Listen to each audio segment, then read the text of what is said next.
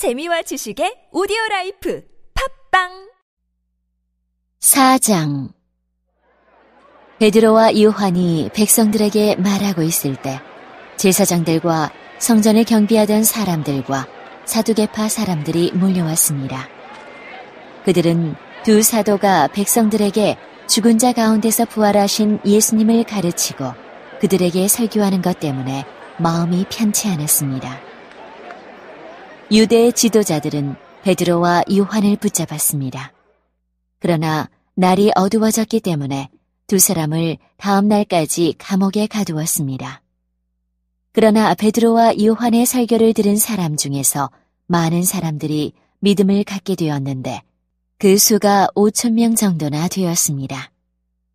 이튿날 유대 통치자들과 장로들과 율법사들이 예루살렘에 모였습니다. 대제사장 안나스를 비롯하여 가야바, 요한, 알렉산더, 그리고 대제사장 가문에 속한 사람들이 다 모였습니다. 그들은 베드로와 요한을 앞에 세워놓고 도대체 너희가 무슨 능력으로 또 누구의 이름으로 이런 일을 하느냐? 라며 신문하기 시작하였습니다.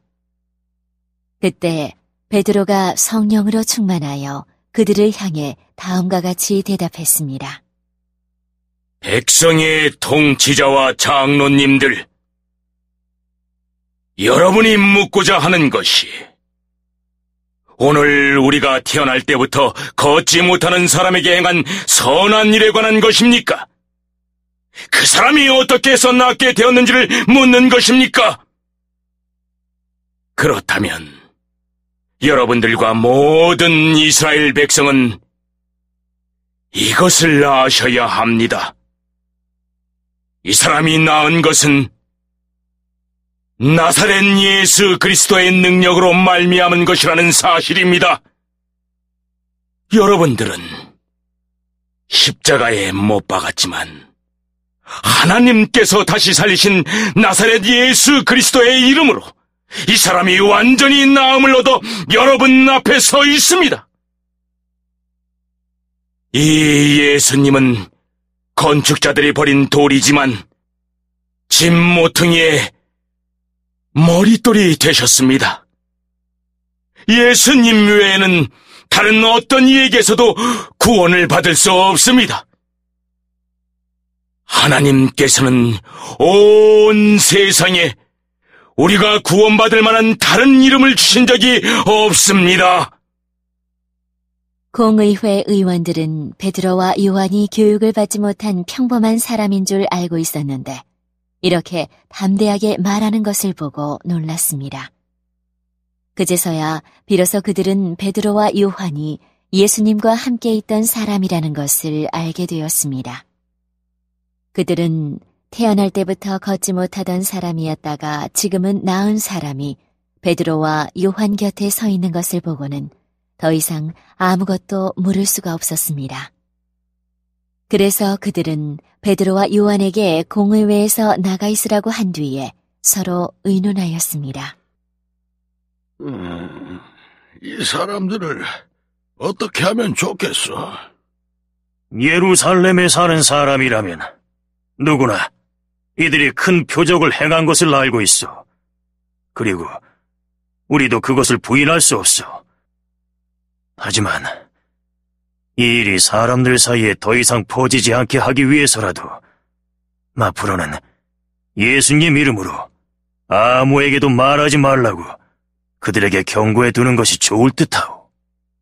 그래서 그들은 베드로와 요한을 다시 불러 절대로 예수님의 이름으로 말하지도 말고 가르치지도 말라고 경고했습니다.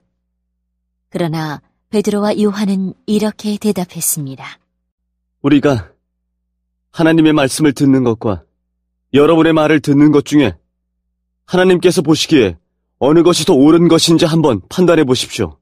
우리는 우리가 보고 들은 것을 말하지 않을 수가 없습니다. 조금 전에 일어난 일을 본 사람들이 하나님을 찬양하고 있었기 때문에 유대 통치자들은 두 사람을 어떻게 처벌해야 할지 결정할 수가 없었습니다. 그래서 그들은 몇 마디 경고만 더 하고 사도들을 놓아주었습니다. 이 기적으로 병이 나은 사람은 마흔 살이 넘은 사람이었습니다.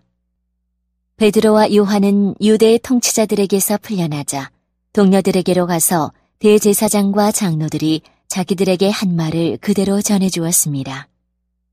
동료들은 그 말을 듣고 소리를 높여 한 마음으로 하나님께 기도했습니다. 하늘과 땅과 바다와 그 가운데 있는 모든 것을 창조하신 전능하신 주님.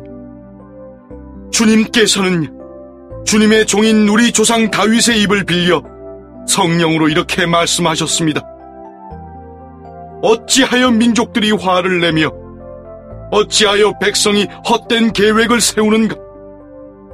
세상의 왕들이 일어나며 통치자들이 주님과 그분의 그리스도를 대항하기 위해 한자리에 모였다. 실제로 헤롯 안티파스와 본디오 빌라도가 이방인들과 이스라엘 백성과 합심하여 주님의 거룩한 종이며 주님께서 기름 부어 그리스도로 세우신 예수님에 대해 음모를 꾸미기 위해 이곳 예루살렘에 모였습니다. 이전에 주님께서 주님의 능력과 뜻대로 계획하신 일을 이 사람들이 그대로 행하였습니다. 주님, 이제 그들이 우리를 위협하고 있는 것을 굽어 살피소서. 또 주님의 종들이 주님의 말씀을 담대하게 말할 수 있도록 용기를 주소서. 주님의 손을 펼쳐 병을 낫게 해주시며 주님의 거룩한 종 예수님의 이름으로 표적과 기적을 행하소서. 제자들이 기도를 마치자 그들이 모여 있는 곳이 흔들렸습니다. 제자들은 모두 성령으로 충만해져서 하나님의 말씀을 담대하게 전하였습니다.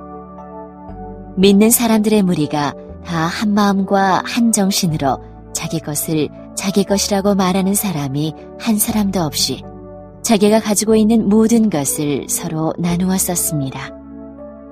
사도들은 계속해서 큰 능력으로 주 예수님의 부활을 증언하였습니다. 하나님께서는 모든 사람들에게 더 많은 은혜를 베푸셨습니다. 그들 중에 부족한 것이 있는 사람은 한 사람도 없었습니다. 때로는 밭이나 집이 있는 사람이 밭이나 집을 팔아 판 돈을 사도들에게 가져와 사도들의 발 앞에 놓았습니다. 그러면 사도들은 그 돈을 필요한 사람들에게 각각 나누어 주었습니다. 믿는 사람 중에 요셉이라는 사람이 있었습니다. 사도들은 그 사람을 바나바라고 불렀습니다. 바나바란 이름의 뜻은 격려하는 사람입니다. 바나바는 키프로스에서 태어난 레비지파 사람입니다. 요셉이 자기의 밭을 팔아 그 돈을 사도들의 발 앞에 갖다 놓았습니다.